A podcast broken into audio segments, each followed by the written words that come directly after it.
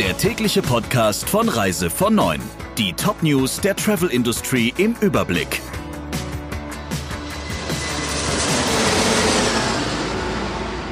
Mit Friederike Breyer. Schönen guten Morgen.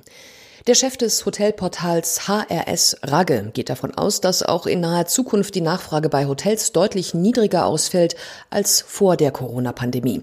Das sagte Ragge dem Fachportal FVW. Ferienhäuser stehen seiner Ansicht nach vor einem regelrechten Boom, anders als die Hotellerie.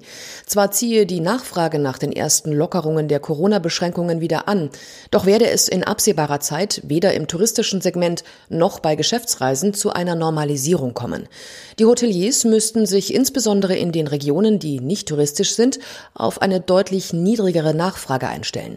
Denn weniger Menschen reisen geschäftlich, noch dazu kommen laut Ragge die Überkapazitäten durch den Boom an Neueröffnungen und das zunächst komplett wegfallende Messegeschäft. Wer als Ausländer nach Spanien einreisen will, der wird ab dem 15. Mai unter Quarantäne gestellt. Die Maßnahme soll so lange in Kraft bleiben, bis der Alarmzustand aufgehoben wird. Zuletzt war er bis zum 24. Mai verlängert worden. Bislang galt die Quarantänevorschrift nur in bestimmten Fällen, wie etwa für Menschen, die aus Italien einreisten. Nun will Spanien hingegen anderen europäischen Ländern mit der verschärften Maßnahme folgen. Zugleich hieß es vom italienischen Transportministerium, dass es Gespräche mit Spanien und Deutschland gebe, um einen Reiseverkehr auch mit dem Flugzeug wieder zu ermöglichen, und zwar ohne Restriktionen. Das werde aber nur in Frage kommen, wenn sich die Infektionen in den Ländern in den kommenden Wochen günstig entwickelten, hieß es. TUI will offenbar ausstehende Zahlungen für Reisen zwischen Januar und März an Hotels in Spanien und Thailand zunächst nur zu einem Viertel auszahlen und nicht wie üblich innerhalb von zwei Monaten. Das berichten mehrere ausländische Medien. Demnach sollen weitere 25 Prozent nach drei Monaten fließen und der Rest, wenn wieder Gäste anreisen. Der Plan stößt in den Zielgebieten auf wenig Gegenliebe. TUI versuche seine marktbeherrschende Stellung auszunutzen, werfen Hotelverbände der Kanarischen Inseln dem Reisekonzern im spanischen Fachportal Hosteltour vor. TUI kontert. Dem Portal FVW sagte ein Sprecher, der Konzern habe für die Sommersaison 2020 bereits erhebliche Vorauszahlungen an die Hoteliers geleistet. Man stehe in engem Kontakt, um bei der Wiederaufnahme des Reisebetriebs gut vorbereitet zu sein. Ryanair will ab dem 1. Juli wieder fliegen. Dann soll der reguläre Flugbetrieb zu 40 Prozent wieder aufgenommen werden. Laut Plan werden die Routen zu 90 Prozent abgedeckt. Nichtsdestotrotz soll jeder fünfte Job beim Billigflieger wegfallen. Das bestätigte Ryanair-Manager O'Brien der deutschen Presseagentur.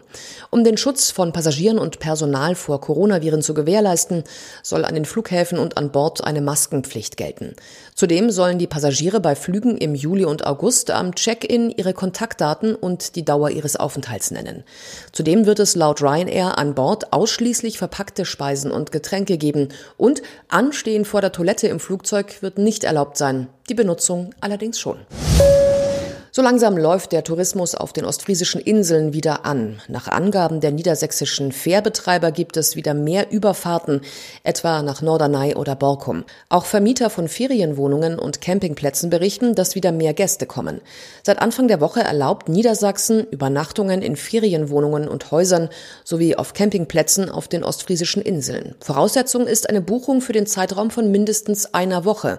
Das soll auch ab der bundesweiten Öffnung zum 25. Mai so bleiben. Das berichtet unter anderem der Spiegel.